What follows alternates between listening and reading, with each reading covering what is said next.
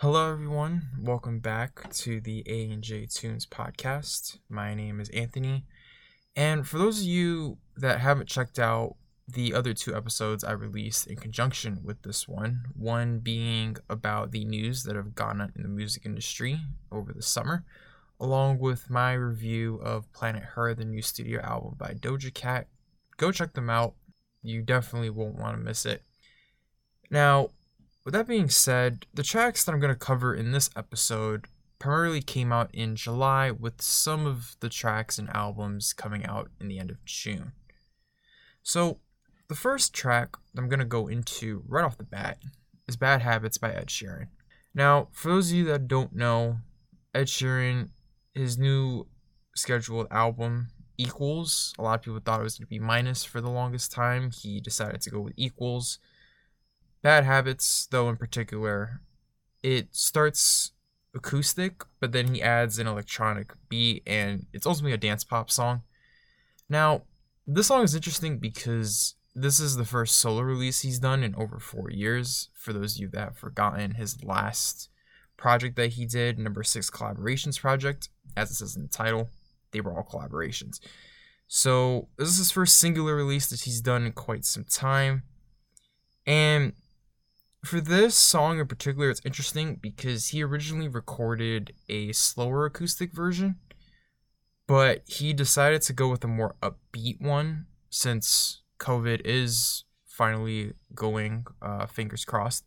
And, you know, with the restrictions kind of falling away in England, where he's from, it made more sense for him artistically to go with a more upbeat song to kind of commemorate these restrictions being lifted. Now, the song in particular, it's not about COVID, but it's more about his partying habits, specifically how that reflects on him as a father and how his drinking can lead to very bad consequences, thus the title Bad Habits. Now, the sound itself is very like 80s dance pop. It's very reminiscent of like the After Hours by the Weeknd, which was prevalent all of last year. And ultimately, I think the song is okay for what it's trying to accomplish, which is where it's has the balance of what he's comfortable with which is like acoustic guitar ballads, but it also combines something of a newer sound, which is like dance pop, electronic beats, stuff of that nature. And let's talk about the music video for a minute. The music video has Ed Sheeran dressed up as a vampire in a pink suit. Now, the video is split into two separate times. At night, he's in this pink suit. It's supposed to represent his bad side. And in the video, he's essentially terrorizing the city as a vampire. He's making people run away because it's his bad side, and when he's partying, he to have a lot of bad habits. Now, at the end of the video, it goes to daytime, and he returns to his normal self, the more kind of happy Ed Sheeran that we usually see. Now, he's using the song primarily to contrast who he was and who he wants to be which is a father for his family and his wife. Overall, the song itself is okay. I don't personally hate the song, but it's just not interesting and it's not different for me. I think he definitely tried to do something different, but it's a bit generic when it comes to dance pop, especially because it's already a sound we've heard lots and lots of times. And especially with the Weeknd coming up with After Hours last year, coming up with this kind of song, especially with a similar sound to what After Hours was, it kind of just sounds like he's trying to hop on a current trend, which is kind of like 80s dance pop. And I'm not saying he's the only one that's done this because there's plenty of artists that are trying to hop on this trend. But if you are going to hop on a trend, you have to make it more tasteful and make it more interesting than the way it was. And I think ultimately, just with Bad Habits, he just didn't accomplish that and especially because it is the lead single of his upcoming album equals it's just disappointing especially because this is his first solo release in four years um comparing his previous lead singles for a minute though i didn't realize this initially but uh, with a lot of his new lead singles he tries to make the style very different from what the album actually is so if we talk about like the a team it's folk right with Sing, it's like R&B, Castle on the Hill, Shape of You, which were like the co-lead singles for Divide. Castle on the Hill has like a combination of folk, pop, and rock, while Shape of You is more like tropical house and like dance hall. So whether or not Bad Habits and the style of it is really going to be the dictator for the rest of the album, I don't know. I don't think it will be due to the nature of his previous albums, but I am curious to see how different or similar it'll be to Bad Habits. And I just hope realistically that the album is more interesting when he releases it because so far, Bad Habits, it's very generic when it comes to dance pop. And yes, it's gotten him a lot of streams. It's peaked at number two on the Billboard Hot 100. But with number six collaborations project being as bad as it was, in my opinion, I just think Bad Habits, in terms of setting the tone for a future project, for his new project, I just don't think it's a good start for him, and I hope the rest of the album is better. So I'm curious to see how that will come out in the near future. Moving on to Call Me If You Get Lost, the sixth studio album recently released by Tyler the Creator. And honestly, I thought this album was fantastic. You know, coming off of Igor, which was a very good album itself, and coming off of Flower Boy prior to that, it's very hard to maintain the level of projects that Tyler the Creator has been able to keep. You know, Flower Boy was a great album. Igor was a great album. So to have three great albums in a row, it may sound really simple, but it's very, very complicated, especially because you want to make it interesting and different from the previous project. So I'm happy for it. I think the album itself is very great.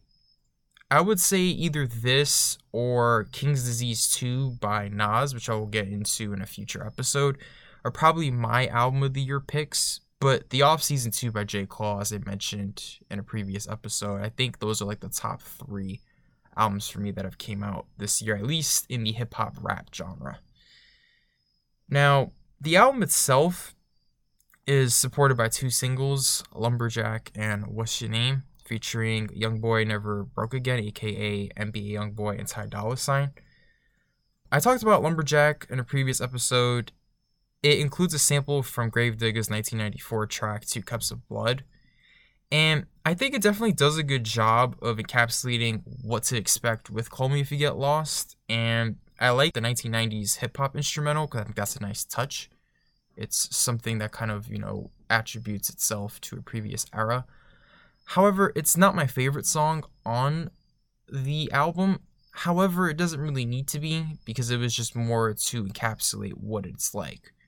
And I think What's Your Name, which I'll get into in just a second, I think is honestly probably one of my favorite songs off of this album, if not from Tyler the Creator himself. Now, this song in particular, it's 90s R&B. Um, it displays how Tyler the Creator quickly fell in love with the woman that was already taken by someone. So it's a very interesting topic. Now, the funny thing about this actually is that a lot of people were surprised about how good NBA YoungBoy's feature was, and I'll be honest, I don't listen to NBA YoungBoy that much, so I wasn't sure what they were talking about. But just grading his feature alone in perspective to everything else that he's released, I think he did a really good job. I liked his vocal contrast a lot with Tyler the Creator and Ty Dolla Sign. I think overall it was a great feature. Now, going back to Tyler for a minute, the fact that he was able to bring out the best of his features, I think is something that I can definitely appreciate as a listener. And it just shows more of why he chose those specific artists to work with on this particular song. Right? Tyler the Creator rap, but he also has a much deeper voice. You had NBA Youngboy who kind of just brought a very different persona to the track. And then you had Ty Dolla Sign who kind of brought everything together. He was kind of the glue that held the track together. So I think overall, it's a fantastic track. It's definitely my favorite song on the album. And I forgot to mention this, it does include a sample from H Town's 1994 song Backseat with No Sheets. But overall, man, this song is fantastic. Um, definitely check it out if you haven't already.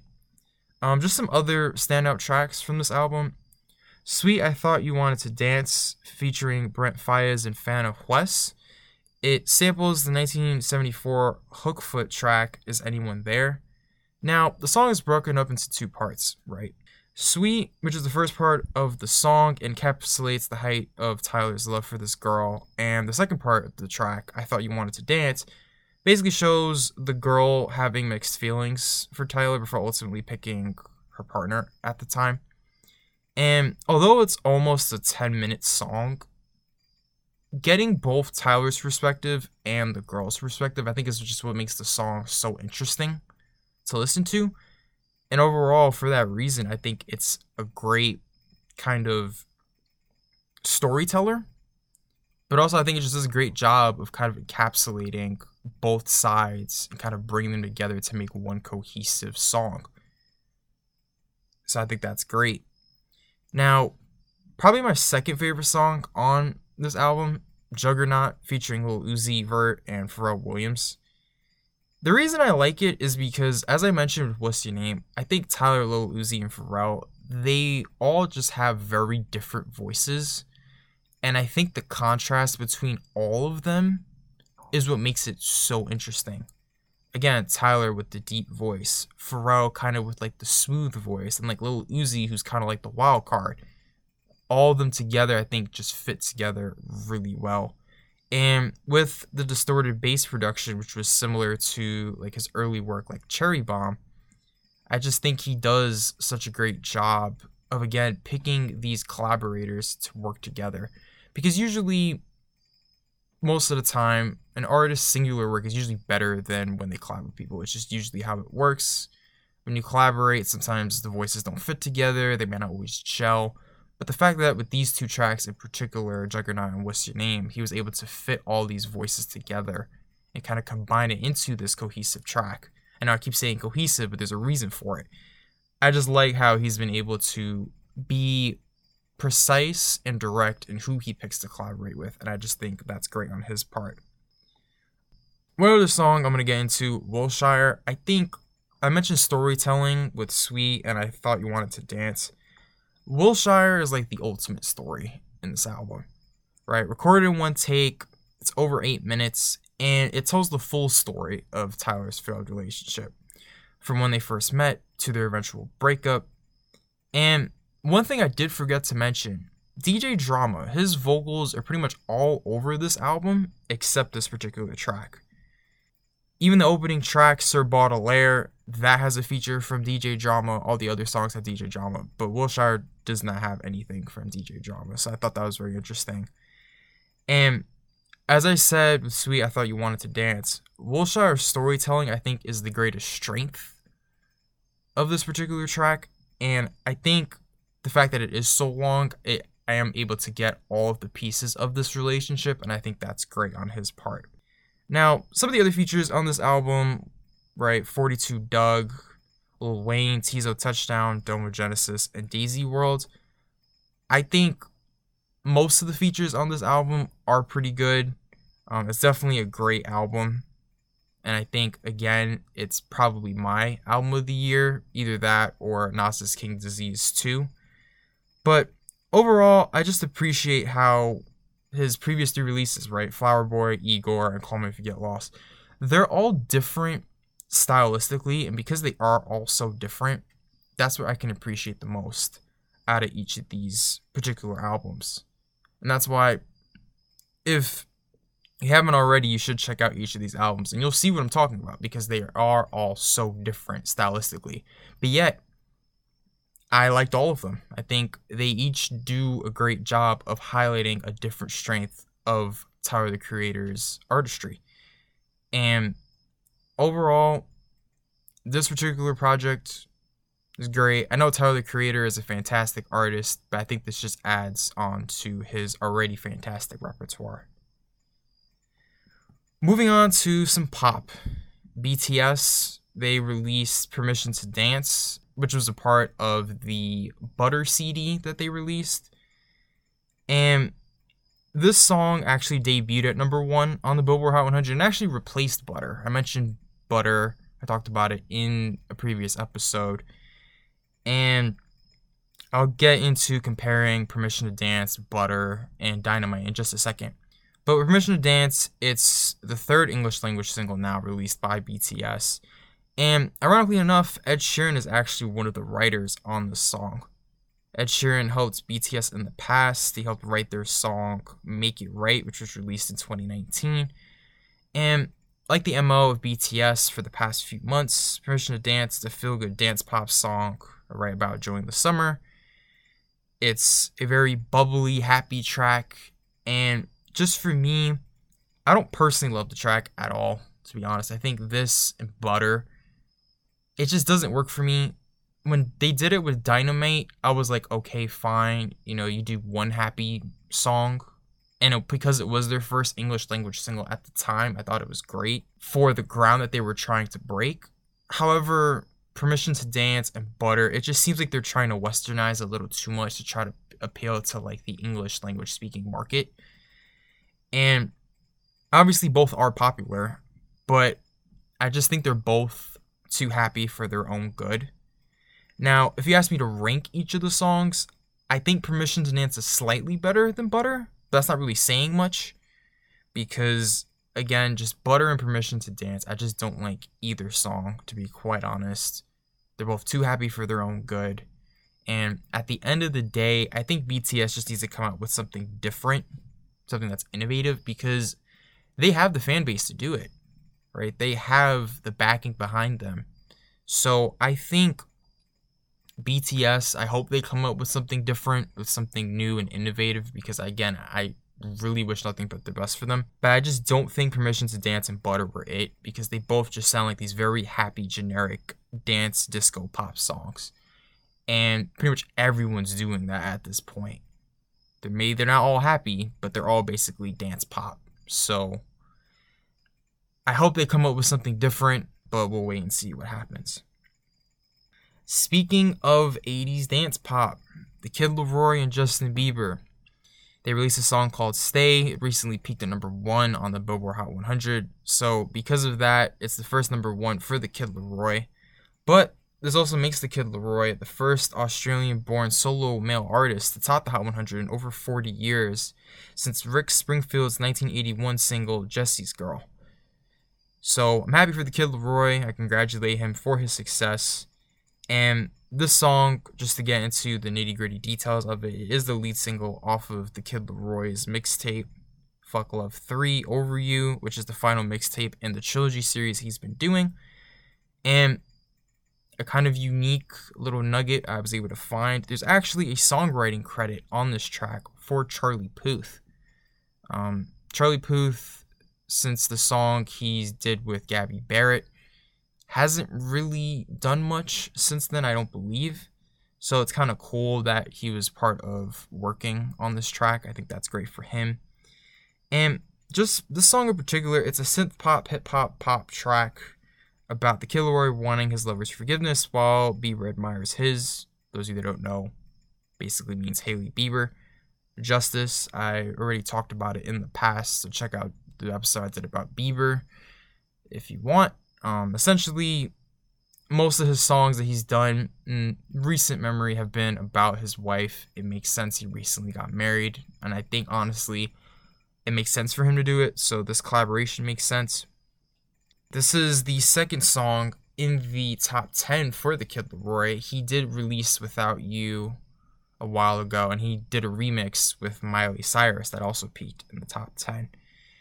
And realistically, from my point of view, this just seems like the Kid LAROI wanted to get another big hit to kind of further grow his brand. And he definitely accomplished that for sure. When you do a collaboration with Justin Bieber, you're going to gain more fans. That's just how it works. It's one of the laws of music, I guess you can call it now. And it's definitely catchy. And it's not necessarily the worst track in the world. I just don't personally love it because I feel like that's just not what the Kid LAROI usually does. So again, I'm not mad at him at all because again, it just seemed like he was trying to get a hit and again trying to grow his brand, which I think at this point in his career makes sense. Because once he gets that big exposure, then he can truly release what he really wants to. And with the vocal contrast right between you know the kid LAROI using his head voice, Justin Bieber kind of singing in like this tenor voice. I think the collaboration works. For those of you who are wondering how did the Kid LAROI connect with Justin Bieber, they both had the same manager, Scooter Braun. And this song for me, it sounds like the classic radio song that will take over for the next few months. It has already, and I expect that it will only continue to get more popular. And again, with similar production to The Weeknd and you know After Hours and the whole 80s dance pop thing, I don't love the song, but I understand the strategy, right? It's not bad, but it's not groundbreaking. But again, I don't think that's what the Kid LAROI was looking for. I think he was just looking for that next big hit. And I think he was able to get that. So hopefully in the future, he'll release something a little more close to his base. Because just for me, although the song is not terrible, it's just not it for me. And I just hope he does better and more innovative things in the future. Moving on to Post Malone, his song Motley Crew debuted at number 13 on the Billboard Hot 100. It's going to be the lead single off of his upcoming fourth studio album, and it's actually his first solo release in over two years, which is very interesting. Now, the song itself was released five days after his 26th birthday. And the song is about partying and the rich lifestyle that he has with his group of friends, aka known as the Motley Crew, thus the name of the song. Now, the music video was actually released through Lyrical Lemonade. For those of you that don't know what Lyrical Lemonade is, it's a prominent hip hop YouTube channel that a lot of artists tend to go through to release videos. The director, Cole Bennett, is a great music video director within that kind of community. So I thought, you know, Lyrical Lemonade must be a great video. And ultimately, the video just shows posts Malone, you know, drinking with his peers, partying on a racetrack. And there's a lot of guests that appear in the video from Ty Dolla Sign to French Montana to Big Sean. And he even had some other non artists in there too, like NASCAR drivers Denny Hamlin, Bubba Wallace, and also Tommy Lee, who was the drummer of the heavy metal band Motley Crue. So it's a jam packed video. Um, I think it was great for him. It seemed like he was having a lot of fun. And, you know, I like it when the artists are having fun with putting out music that they want to do. Now, in terms of the quality of the song, it has a trap beat, and Post Malone is singing in this really high pitched head voice, which for me was weird to listen to at first. And because of that, it's not necessarily my favorite song from Post Malone. And I've heard people say that it kind of sounds like a bad Playboi Carti impression. And I definitely hear where they're coming from. But the song for me, it just caught me off guard. It wasn't something I was expecting for Post Malone. And I don't mind getting the unexpected, but I'd rather get the unexpected in a good way. And that just wasn't it for me. So I am curious to see how this sets up his upcoming album. But overall, with you know, the high pitched voice and this pretty generic trap beat, the song overall was pretty disappointing. So I hope I see better when the full album is released. Now, Born This Way, right, Lady Gaga's second studio album, it was recently its 10 year anniversary. So as a result, she released six bonus tracks which were essentially different covers done by various artists who represent and advocate for the LGBTQ community, which I think was nice. So, just to go into the songs that she released really quickly, right? One of them was Marry the Night by Kylie Minogue. One of them was Judas by Big Freedia. Highway Unicorn, Road to Love, which was performed by the Highwomen featuring Brittney Spencer and Madeline Edwards. You and I, who was just performed by Ben Platt. The Edge of Glory from Years and Years and Born This Way, the Country Road version by Orville Peck. Now, again, just to compare the similarities and differences between the original track versus the new bonus ones that she released, Marry the Night, it is similar style, which is dance pop. However, I feel like Gaga's voice in the original is more rock inspired versus Kylie Minogue's. But overall, I thought the song was fine, and it was a nice, different interpretation for what the song originally was. Judas, right? Big Freedia is an electro house group. For those of you that don't know, um, so they're like a southern hip hop kind of vibe. And there's choir like backing vocals, which I think is definitely a different touch. And I definitely do appreciate that cover, but again, I prefer the original. Moving on to Highway Unicorn Road to Love. The original one was more electro rock, but this is more of a country version. So again, just a different sound compared to the original, which I think is completely fine. You and I, it's more of a somber kind of theater esque cover compared to the original one, which had more of like electronic guitars and piano. Now you're wondering why is it more theater esque? Well, for those of you that don't know, Ben Platt, he primarily has a theater background. He's primarily an actor, actually known for his role in the Pitch Perfect series. And for those of you that wonder what music he's done throughout his career, he actually released his debut album Sing to Me Instead back in 2019, and that was a Broadway pop album. So this kind of cover actually makes sense for what he was trying to go for. The Edge of Glory, it kind of changes from pop electro rock to electro pop, which makes sense because years and years kind of does a mix of R&B and 90s house. So I think that group definitely put their own stamp on the song, which is great. And Born This Way says in the title it's a country road version, so it went from electro pop in the original to country. So overall, I do appreciate all the covers that were offered in this 10 year anniversary edition.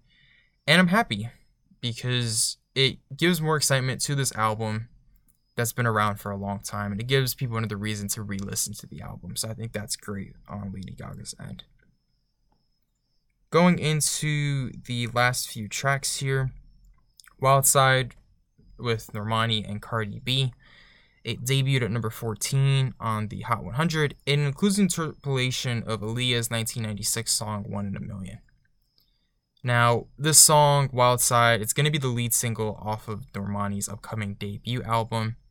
Now, for those of you who are wondering who is Normani, she was originally in the girl group Fifth Harmony that was formed on the TV show the X Factor USA. And the way that group was formed very similar to how like One Direction was formed on the television singing competition show The X Factor. Now, it's interesting because Normani felt like she was overshadowed kind of while she was in Fifth Harmony. I feel like or at least she feels like she didn't really get the opportunity to shine as much. So I'm happy for her that with this song in particular, she's definitely shining on her own. And I think it's a great track, and it definitely shows who she is as an artist, right? Very R&B inspired, but also her dance moves, right? That's what was primarily done in Fifth Harmony, but the choreography done in the video for this particular song, I think, was great. And obviously, given that Normani is a great dancer, I think her performance skills is definitely something she can use as a strength as she continues to move on in her solo career. And the only, I guess, downside to the song is Cardi B's verse. It's not bad, but I just don't think it was necessary because the song was more to kind of showcase Normani's abilities as a solo artist. Because a lot of the things she's done, she's either been in Fifth Harmony or she's done collaborations like Dancing with a Stranger with Sam Smith and so on. So I am happy this is kind of like her own song that she got to put together, and I think it definitely shows off her character very well. And I am curious to see how this will tie into her upcoming album, but I'm very excited to see how that comes out because I think if this is any indicator as to how the album will go, I think it'll be good for her and where her career can move forward. Going into the next track, Industry Baby with Lil Nas X and Jack Harlow. It debuted at number two on the Hot 100, and there's actually a production credit from Kanye West. At the time I'm recording this, he released his album Donda, which had a lot of weird kind of criticism to it. And also, there's just been a lot of controversy surrounding it, but I'll get into that in a future episode. But going back to Industry Baby, it's set to be the third single off of Lil Nas X's debut album Montero, which is scheduled to be released on September 17th. When it does come out, I will be doing an episode on that. So be on the lookout for that. Now, the song itself is about both Jack and Lil Nas X's fame and their success, kind of their status in the rap world. As we all know, Lil Nas X, most people know him from Old Town Road since it was one of the most popular songs for a long time. So this song kind of goes into how he's not necessarily a one hit wonder. And with Jack Harlow, I talked about what's popping when I was doing my Grammys recap. It's very similar in that sentiment where it's like he's a solidified artist now in the hip hop community, and I think this song definitely just adds to that. So it's great. The instrumental for this I thought was great as well. It's very brass heavy. It kind of has this marching band instrumental, which I think is great. And in my personal opinion, this is definitely my favorite out of his three singles between Montero, Sun Goes Down, and Industry Baby. Now, don't get me wrong, I think all the songs are great. Montero is the most commercially successful out of the three. Sun Goes Down, I think, is his most intimate and most honest out of the three tracks, which is something I definitely appreciate. And Industry Baby itself is about how he's still successful following the controversy of the Montero video, which I talked about in the past. And for those of you that don't know, essentially it just seemed like he was worshiping the devil, which obviously with religious people that doesn't sit well. And overall, the video received a lot of backlash and controversy. So basically, that's what I talk about when I say that. And obviously, Old Town Road not being a one hit wonder, actually proving that he is more than just that one song. Now, with the album scheduled to come out relatively soon, again, I will talk about it in the future, but I am curious and I'm actually excited to see how this album will fit together. Obviously, with the 7 EP he released, isn't necessarily a whole project from him. So hopefully we'll get that relatively soon. And when it comes out, again, I will have an episode on that, so stay tuned for that. Don't Go Yet by Camila Cabello. Ironically, Camila Cabello is another member, or excuse me, another ex member of Fifth Harmony. Now, the song itself debuted at number 42 on the Hot 100, and it's set to be the lead single off of her third studio album, Familia, which is scheduled to be released, I believe, in the near future. Now, this song kind of draws back to Camila's roots, and if the song has any indication for how the album's gonna go, it feels like it's just gonna go back to kind of her Cuban Mexican family heritage, which I think is great. You know, Selena Gomez did a similar thing recently with her Revelacion EP and the recent release she did with Camilo called 999. So I think it's great that she's doing that. Um, and I hope that the album is number one good, but two, it's you know intimate and kind of going into her family life and kind of how she kind of rose to I guess rose to fame, so to speak. So I am excited for that. But as we all remember, Havana was is probably her biggest song to date. Kind of has a similar vibe, so I will wait and see how this all translates to Familia. And going back to Don't Go Yet itself, it's a Latin pop tropical pop song, and it's about wanting to be with someone and never having the desire of going away from them. Now, as we all can speculate, it could be about Shawn Mendes because obviously they've had a public relationship for some time. And as Shawn has said in the past, you know, most of the songs that he's done are about Camila, so it could be related to that. But again, it's all speculation. So again, we'll see if she ever does confirm that. But going back to the actual music itself, it has this flamenco guitar. And for those of you who don't know, it's basically just a guitar that kind of has a more gritty sound to it. The strings are a bit different and so on. And there's also hand clapping in this track, as well as like ad libs that kind of further enhance the vibe and message of the song, which is kind of like this Latin tropical vibe. It's very, you know, happy in the sense that, you know, she doesn't want this person to go. She wants this person to stay. And I think the song is fine for what it's trying to accomplish, which is kind of that whole family vibe, which obviously is great in music. Now, what's interesting about this track actually is I don't think Camila's vocals were the best on this track. It's a little weird listening to it for me. And I don't think the song itself will be super memorable when we're talking about her discography in the future. But I think the song's okay for what it's trying to do. Now, before I end this episode, just a little bit of housekeeping. In a previous episode, I mentioned that Dua Lipa's uh, song Love Again was released as a single on March 11th in Ireland. But after doing some more careful research, I realized that it was actually sent to radio in France on March 11th. But the music video was released on June 4th, and due to the release of that video, it officially became a single. Now, the song itself actually hit US contemporary radio on July 6th as the fourth single of the album. Although, if you technically look up how many singles there are in Future Nostalgia, there are technically six. So, for those of you that don't know how charting works, essentially, when you have a song, it has to hit radio first before it can chart. So, although Love Again became an official single on June 4th, it didn't hit the charts until like one or two weeks after it hit radio in the beginning of July. So now I believe it recently peaked at number 58 and it's going to continue to climb up the charts on the Billboard Hot 100. So we'll see how far that goes. But even just talking about the singles, like Physical, for example, it only peaked number 60 in the US. Reason being, it wasn't sent to radio as a single in the US. It did a lot better throughout like Europe because it was sent as an official single. Hallucinate, another single, wasn't even charted in the US because again, it just wasn't sent to radio as a single in the US. So because of that, other songs charted higher instead. So just a bit of housekeeping with that.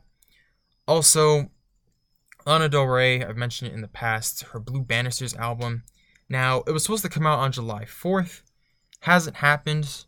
And I'm actually happy that she hasn't released it yet because, as I mentioned in the past, with Chemtrails Over the Country Club, because that was released in March, I don't want her to release Blue Banisters too soon and kind of stunt the growth of Chemtrails.